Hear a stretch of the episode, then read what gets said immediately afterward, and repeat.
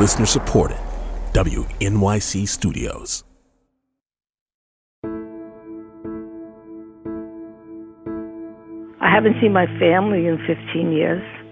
I have a new grandson I haven't seen yet. We don't go out to dinner. We don't go to the movies. We live on uh, cereal mostly. We buy boxes and boxes of cereal. And when we could, we might get a chicken.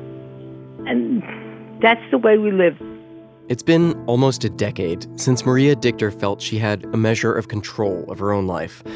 The problems began with one hundred dollars, money that she and her husband needed to cover medical expenses, knee replacements, a pacemaker. And someone, and I don't remember who it was, said, you know, if you go to this loan place and you have a bank account and you get a steady income, you could borrow one hundred dollars from them. And I went, and I was approved for one hundred dollars. And I said to myself, great, that'll pay the copay and any medication that he might need at that time. When Dichter went back in to repay the loan after thirty days, she was surprised to learn she owed one hundred twenty-five dollars. That works out to an annual percentage rate of three hundred percent. So I says, well, I only borrowed one hundred dollars. This is, well, that's interest. Dichter paid, and not long after, she had some more medical expenses. And I'm saying to myself, oh my God, what am I going to do now? Before all this, Dichter had never set foot inside the check cashing store on Southern Boulevard in Palm Beach County, Florida. Went she went back. back. And I said, is there any way I could borrow just a little bit more? Soon, she was there like clockwork, every month for eight years. They know me. As soon as I walk in, they, they have my check on that counter because they know, oh, she's going to pay it. Dichter's almost seventy-four and retired from the insurance industry. She has a Social Security check coming in every month. She feels like she should be able to get control of her finances, but control is always just out of reach. So I finally said to them, there must be a way that you could give me an extension so I could pay it. Then they said, well, do you have a car? They were offering her more loans, with her car as collateral. Dichter didn't take that offer. She says she felt trapped. She still does. And tomorrow I have to pay five hundred fifty-four dollars. For nearly eight years now, she has renewed her five hundred dollars loan every month. five hundred fifty-four dollars short. Each time she's charged fifty-four dollars in fees and interest. Cost me from one hundred dollars. That means Dichter has paid about five thousand dollars on top of what is effectively a single five hundred dollars loan.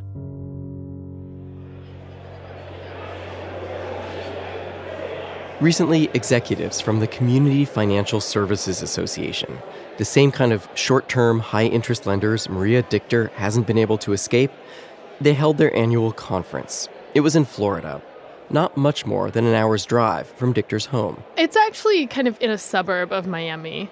Alice Wilder is an associate producer of Trump Incorporated, and she was there. We did one interview in a conference meeting room.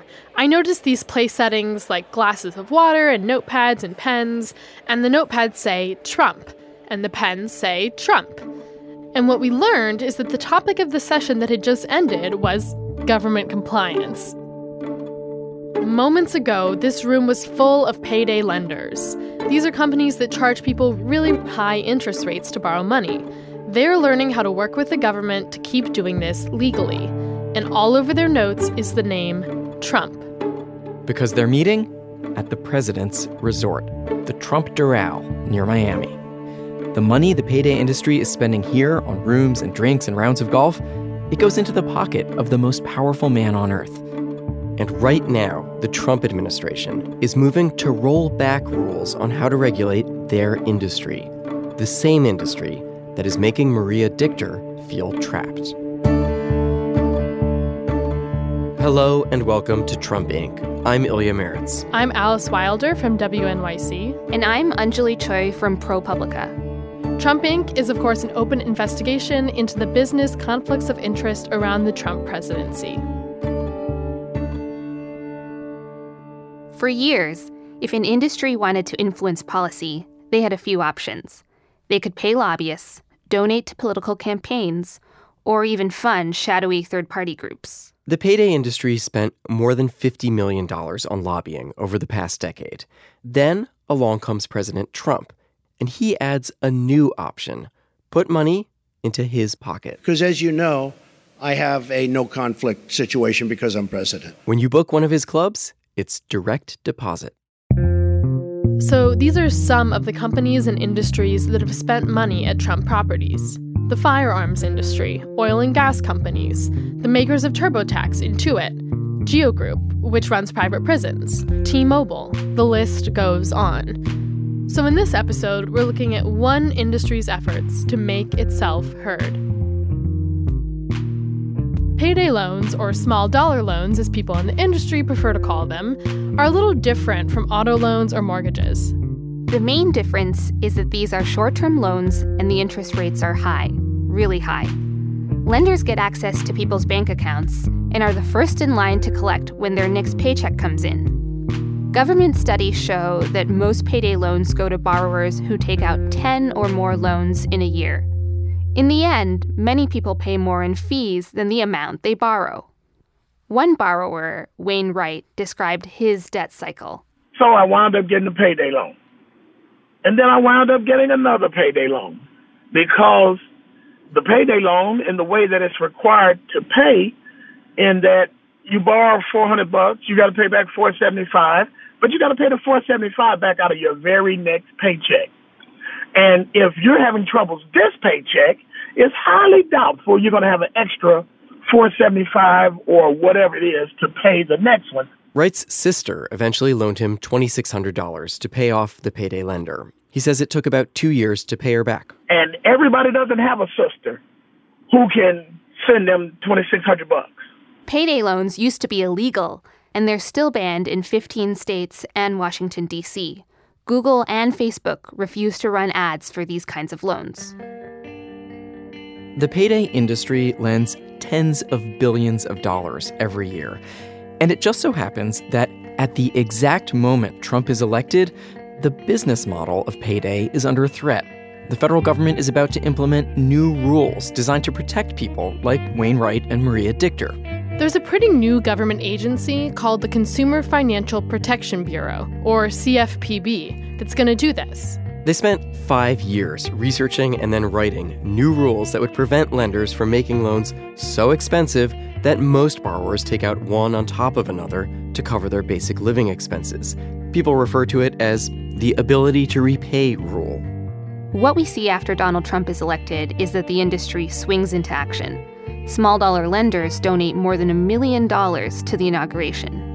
And later that year, the C E O of one payday lending company scores a face-to-face meeting with President Trump with a small group of donors who gave to the governor's campaign in South Carolina. And oh yeah, they held their annual meeting at Trump Doral. Not one, but two years running. As far back as we could find, they had never before met at a Trump property. The payday lender's continued ability to make attractive profits hangs on obscure regulations that are now in bureaucratic limbo. People often don't understand that fifty percent, if not more, of policymaking in Washington happens after Congress passes the bill. This is the New York Times' Nick Confessori. And in American media, we tend to focus a lot on campaigns, a little on Congress and legislating, and very little on rulemaking and regulation. But that's where the action happens. We'll talk with him more a little later. But we start at the Trump Doral, where the people who are paying attention are gathered. It's a corporate get-together by the green fairways of the U S President's South Florida Club, where the air is sweet and favorable policy changes are seemingly just over the horizon. Everything at the Trump Doral is golf. There are four golf courses, they host tournaments, and even if, like me, you're not into golf, you are still the guest of a golfer. I slept in the Gary Player villa. There's even a picture of him in the bathroom. And I was in the Jack Nicklaus villa. Our plan was to mostly stay away from golf and get as close as we could to the payday lenders. Basically, as soon as I went and dropped my stuff off, I went down to the lobby and there was a networking cocktail hour happening. Um, so people were checking into the conference, going up to a desk, getting these big blue lanyards with a giant name tag, hugging, greeting each other. It seemed kind of like a family reunion, you know. There was an open bar. Waiters were coming around with trays, feta, cheese, and watermelon. Steak and yuca, coconut shrimp. Shredded chicken. Bacon and, and pork with applesauce. Tortilla chips. Fried plantain with chicken. A bunch of different little bites. There were people who flew in from South Carolina, Tennessee. I talked to someone from Canada. People came in from all over North America, really, to be at this gathering. It's a time to broker deals, be there and be seen by people in your industry and reconnect with old friends. There were hundreds of lenders and vendors. Carl Rove was speaking. And if people were feeling good this year, it wasn't just from seeing old friends. There was a sense of relief, even giddiness. They were no longer under imminent threat of having to make sure customers can actually repay loans. The industry viewed that proposed rule as an existential threat because studies have shown most of their customers are regulars. If it goes into effect, will largely kill the industry. This is Jeremy Rosenblum. He's a partner with Ballard Spahr, which is a big law firm that represents the industry. Full disclosure, the firm has represented ProPublica in the past. Rosenblum was one of the few people who agreed to actually sit down and talk to us during this conference. He told us that the Obama administration had been determined to bring sweeping new federal regulations to his clients, the payday lenders. And then, you know, the political situation changed. President Trump was elected. Director Cordray was gone. And, you know, there was a resurgence of hope in the industry. Richard Cordray was Obama's appointee to head the C F P B. Trump replaced Cordray with an acting director, a former South Carolina congressman named Mick Mulvaney. And it's not an exaggeration to say he was hostile to the agency he was leading. He requested a zero dollar budget and said he would like to get rid of the agency altogether. In a twenty fourteen interview, before he led the Bureau. It turns up being a joke, and that's what the C F P B really has been, in a, in a, in a, in a sick, sad kind of way, because you've got an institution that has tremendous authority over what y'all do for a living. But this rule, the payday rule, which lenders were so scared of, was still on the road to being adopted when Mick Mulvaney left the agency to become Trump's acting chief of staff. Then Trump appointed a new director of the C F P B named Kathy Kraninger. And she announced a proposal to rescind a major part of the rule. This was just a few weeks before I met Rosenblum at the Trump Doral. He was feeling good. I just got here and I haven't had a chance to speak to people, but I... Uh... I have to believe that it's uh, would, will be pretty upbeat. The C F P B said there was, quote, insufficient evidence and legal support for the payday rule. Now it's reconsidering the rule. Rosenblum doesn't know exactly what's coming, but whatever it is, it's probably going to be a lot better for his clients. Look, if you're faced with a rule that threatens to destroy your company, and that's what we had, and somebody proposes to Uh, revoke that rule, you feel pretty good about that development. This is about as close as Jeremy Rosenblum gets to saying booyah.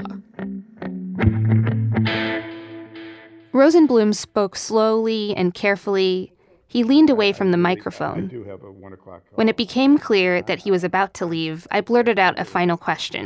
Why did they decide to have the conference here? My editor will kill me if I don't ask you about okay. The conference venue. So this is the Trump National Well, I'm not Hotel. Going to talk about the conference venue. I mean, that's... Uh, no, I mean, that... Uh, Some people have raised their eyebrows. Like, do you think it's problematic or... No, I don't think it's problematic. I think that, you know, they, they, they can have their conference wherever they want. The C F S A said the Trump Doral is, quote, popular with our members and meets our needs. They would not tell us how much they spent there. So we looked at their tax records and spoke to a Miami event planner and someone at a competing hotel. Our best guess is that for two conferences, they paid the Trump organization at least a million dollars. But again, that that's a question and answer that, that as far as I'm concerned, is not, not part of our conversation. I'm not getting into political issues like that. Yeah. No, it's it's yeah. a nice place. Yeah.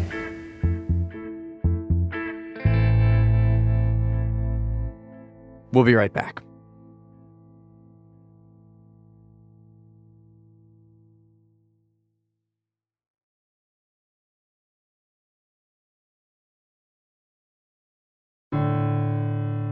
We're back, and we're looking into the ways that one industry, payday lenders, has sought favorable treatment from the Trump administration.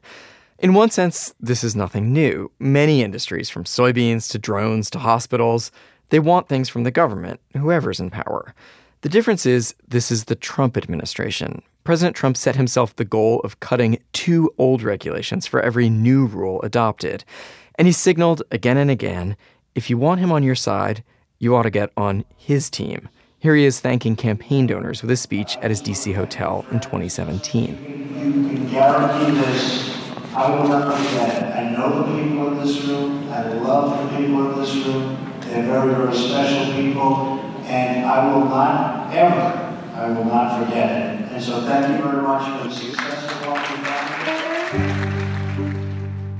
Mick Mulvaney, Trump's first C F P B director, was even more blunt. In twenty eighteen, he told a gathering of bankers that with him, doors open if you're a donor. You believe this quote? Joe Scarborough flipped out over this as the quote was read on his morning show. The Times says he also revealed that as a congressman, he would meet only with lobbyists if they had contributed to his campaign, telling the crowd, quote, oh. This is a quote, if you're a lobbyist who never gave us money, I didn't talk to you. If you're a lobbyist who gave us money, I might talk to you. In response, Mulvaney spoke. This quote flipped a lot of people out. Because even though Mulvaney was speaking specifically about his earlier life as a member of Congress, it seemed to describe a whole worldview.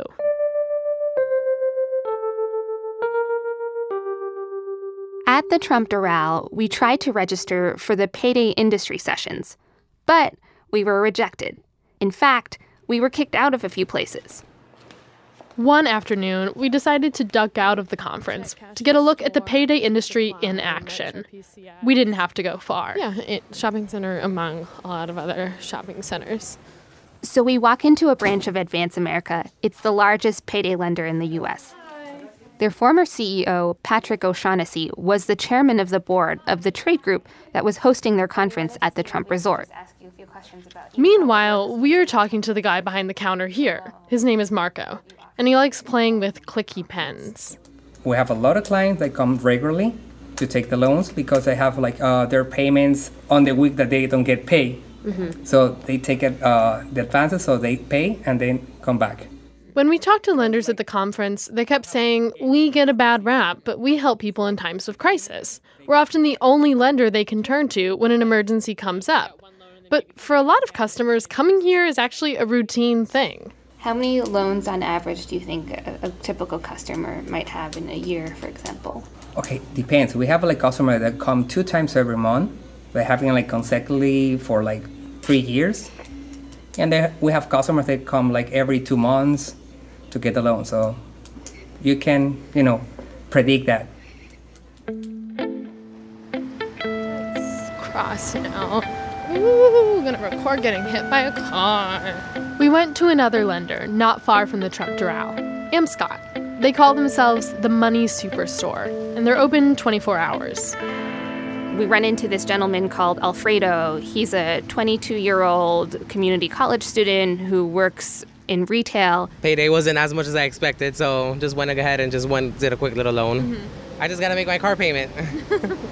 Are you still paying off the previous loans that you've taken out, or are you finished on those? No, I don't have any loans. I try to be debt-free. Um, you know, if I don't have the cash, then you can't afford it. That's the way I see it. Mm-hmm. I, it's not something that I like to try and do often, um, but I know like if I need it, like I try not to be too much late on my car payment because it's gonna affect my credit. So I'm like, you know what? I'd rather just get the loan and get that payment out of the way, and then just pay this little fee that doesn't hurt my credit at all. So I'd rather do that than having that fee. At first, Alfredo struck me as almost like a poster boy for the payday industry. Here he is, really responsible, borrowing infrequently, always paying back on time. But if every borrower was like Alfredo, the industry would suffer. Because the real money in payday is when borrowers fall behind and take on even more loans. Like Wayne Wright and Maria Dichter, who we met at the beginning of the story. Oh, no, thank you, ladies. It was nice to meet you all. Yeah, okay. Good luck with everything.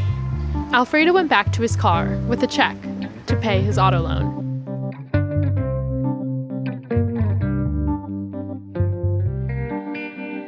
Advance America shared this comment with us by email. Quote, our customers borrow from Advance America as long as they need to. and only as long as they need to before moving on. They said, quote, most typically, a customer comes in once or twice, and we don't see them again. Amscott conceded its short-term loans look expensive when expressed in annual terms. Quote, it doesn't mean there's not a place for small-dollar credit. It just has to be offered under a strict regulatory framework.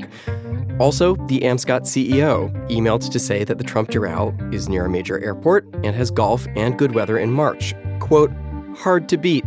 They also offered a very attractive pricing. End quote. We also shared questions with the Community Financial Services Association. They told us, quote, the C F P B's original rule, as written by unelected Washington bureaucrats, was motivated by a deeply paternalistic view that small-dollar loan customers cannot be trusted with the freedom to make their own financial decisions. They did not tell us whether they'll book the Trump Doral again next year. We shared a detailed list of questions with the Trump Organization and the White House. We did not hear back from them. As we were reporting this story, we kept coming back to another reporter's work. Nick Confessori did this New York Times Magazine cover story in April, exploring how the Consumer Financial Protection Bureau has changed under Trump. And it has changed. He spoke to more than sixty current and former employees and people who've had dealings with the Bureau. So we called him. Hey, Nick. It's Ilya. How you doing? Hey, Ilya. How are you? Nick said, if you go back to the C F P B's beginnings less than a decade ago, you'll see that it was conceived as a sort of indestructible financial guardian for the little guy. So the Consumer Financial Protection Bureau was designed by liberals with the lessons they had learned from the financial crash, when the regulators that Washington had had done a poor job, um, had allowed problems to slide, had been captured by the industries that they oversaw. And so they wanted an agency that couldn't be captured, as they considered it, by the industry it was going to oversee. And that meant it would have a director who would be all-powerful instead of a commission. The commissioner, in this case the uh, director of the Bureau, would serve uh, for a fixed term, and they couldn't be removed. Uh, and finally, this Bureau would be funded directly by the Federal Reserve and not by Congress.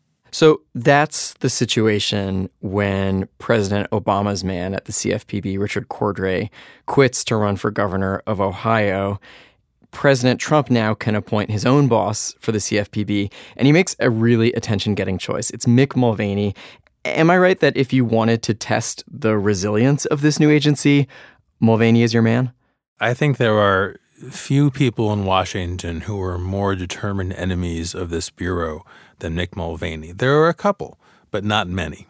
Uh, and what this was really an interesting test of was, what happens if you take this Bureau that has been deliberately insulated from checks and balances and congressional oversight, where the director has been made very powerful, and hand it over to a director who doesn't like the agency? What happens next? So a few things that happen next. Mulvaney requests a zero dollar budget. He embarks on a basically pointless name change, which is then canceled, but it's expensive. Those, though, are almost more like gestures for public consumption, I would think. So at the same time, what is going on inside the agency? Was it fulfilling its mission to protect consumers? The way I would describe it for listeners is that the founders of the agency, Elizabeth Warren and her colleagues in the Obama administration, were trying to design this intricate machine. And what my story is about is about watching Mulvaney essentially kind of pull apart that machinery. He didn't raise it. He didn't set it on fire. It was more like he he kind of unscrewed uh, a bolt here and put a little sand in the gears over here and stopped these two pieces of the machine from being connected so they couldn't talk to each other, uh, and slowly making the whole thing less efficient. Which brings us to the payday rule, the rule that says lenders need to check their borrowers' ability to repay, the rule that lenders said might actually kill some in their industry. Nick learned a lot about how the rule, which was this close to being adopted, instead got put on hold. There was a meeting with senior people from the C F P B and the payday lenders. And it was last April, April uh, twenty eighteen. The members of the association, the, the uh, payday lenders, are championing the bid. They want action immediately. The payday industry is planning a lawsuit to block the rule. And just to underline that point, they bring their lawyers with them to the meeting with a top aide to Mick Mulvaney named Brian Johnson. So according to my sources, uh, Johnson is really taken aback by this. This is the Mulvaney. In this meeting, as Nick reports it, the payday lenders are basically asking the Bureau if the Bureau would welcome a lawsuit. And Johnson, Mulvaney's aide, says, look, I, I can't talk to you about a lawsuit that we might be a party to. So they seem to have followed the book there. But the next thing that happens, Ilya, is really interesting. The association walks out of that meeting, and a couple of days later, they file their lawsuit. So now it's going to go before a judge. And what I found was a bunch of email correspondence where essentially the Bureau's lawyers decided that the best thing for everybody was if they could get a judge to allow them to not implement the Obama rule. Huh. And they seem to have planned that strategy out as a legal strategy together. And the idea came from actually the Bureau. It was their idea. Like, wait, here's, here's a solution. Let's try and get a judge to let us off the hook from enforcing this rule that our new director doesn't like. And then you guys can stop suing us. I think that once the lawsuit was filed and the agency under Mulvaney had to respond somehow, then they exercised their right to open discussions with the lawyers, and then they started working on a strategy together and kind of more or less in lockstep. The judge gives the Bureau what it wants, which is time to revisit the rule. By the way, the Community Financial Services Association, that's the payday trade group, told us in an emailed statement that following a series of conversations, quote, the parties agreed that asking the court to stay the litigation while the Bureau reconsiders the small dollar rule would serve to conserve judicial resources, reduce expense to both parties, and, if the rule is repealed, avoid the need for future litigation. In testimony before Congress in March, Mulvaney's successor, Kathy Kraninger, said this lawsuit was one reason to reconsider the proposed payday rule. Uh, that is the, the subject of litigation and ongoing litigation, and the courts, in fact, have stayed our ability to, to uh, move forward with the rule. And last year, the Bureau told the courts that there would be reconsideration. So I, I look forward to the full evidence, but that's that's largely what this is about. It's that Uh, the basis of the rule. Kraninger was confirmed in her job last December. In speeches, she likes to talk about using all of her agency's tools, not just enforcement and oversight, which are aimed at lenders, but also education, which is about the borrowers. Have you formed an impression of her and the way she's running the Bureau? You know, I... In, in in the months I was reporting the story, when, when her name first was being floated uh, and when she was going through her nominating process, people inside the Bureau were very curious about her. They weren't sure if she was going to be a Mulvaney apparatchik, a stand-in for him, somebody who might take a different view. What's basically happened is that with the exception of the name change idea that Mulvaney tried to push through, which she put the kibosh on, you know, she's more or less kept up the policy shift at the Bureau. Her approach is a little different. She's not as confrontational. She doesn't relish in kind of poking Congress in the eye, uh, as Mulvaney seemed to at times. But the policy is basically the same. She is putting into place the new payday rule, the gutting of the old rule that Mulvaney set in motion towards the end of his term there. Do you think what Trump has done with the Consumer Financial Protection Bureau is any different from what a President Rubio or maybe a President Jeb Bush would have done? Do you think that Trump's sort of distinctly transactional approach does actually make a difference here? What I've observed in writing about uh, the deconstruction of the administrative state in Washington under, under Trump is that the president has no strong beliefs about this stuff. I think that when you have a president who's very transactional, who doesn't have a lot of big ideas of his own, who's basically focused on immigration and trade, and is willing to just outsource his policy to various pieces of industry, you actually do get more radical pro-industry policy because there's no counterweight. There's no normal bureaucratic process, and you get more of what we have under Trump, which is more and more like straight-up industry lobbyists who are running uh, you know, the big bureaucracies and the regulatory agencies.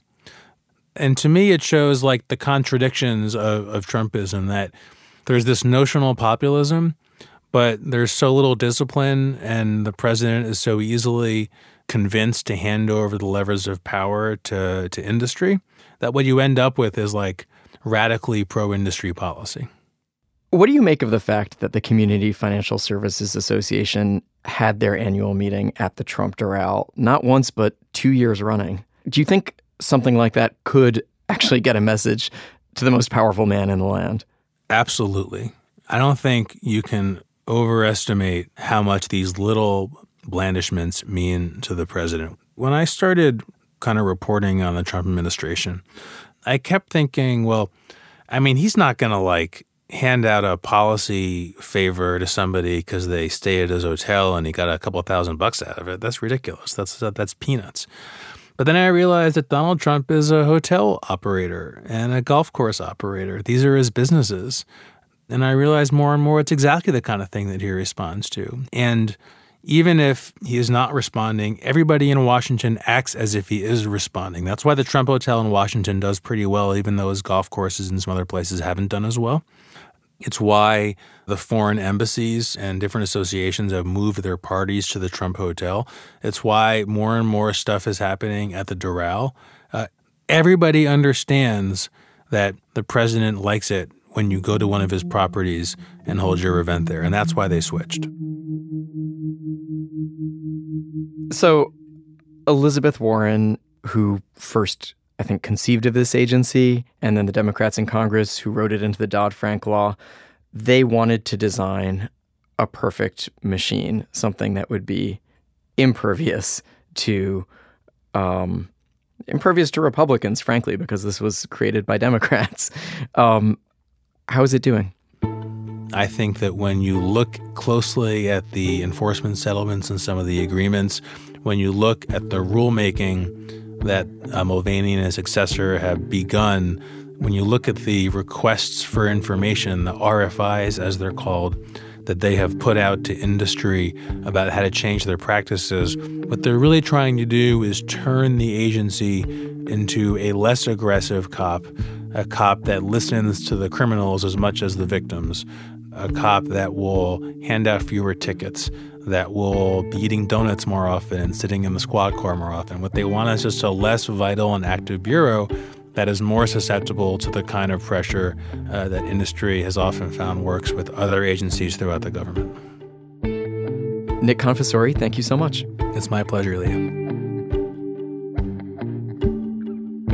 We sent the Bureau a detailed list of questions about the payday industry's efforts to stymie a rule that they didn't like, and the optics of payday lenders booking the Trump Doral. The C F P B on email didn't answer those questions, but referred us to a Kathy Kraninger speech, a court filing, and the documents outlining the payday rulemaking.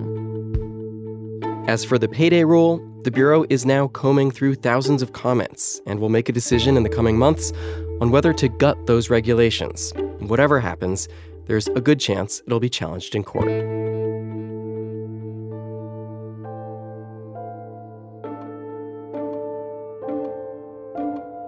Trump Incorporated is an open investigation into the Trump family business. Send us your tips. The email is tips at trump inc podcast dot org. We also have secure methods to communicate. Find out how at trump inc podcast dot org.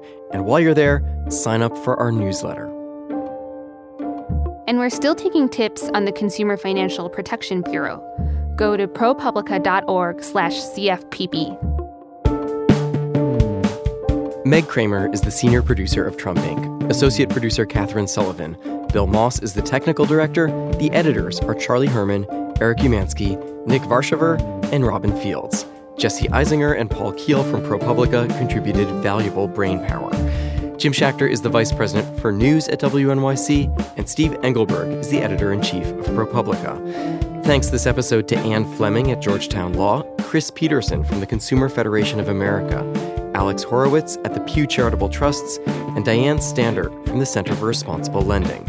Our original music is by Hannes Brown.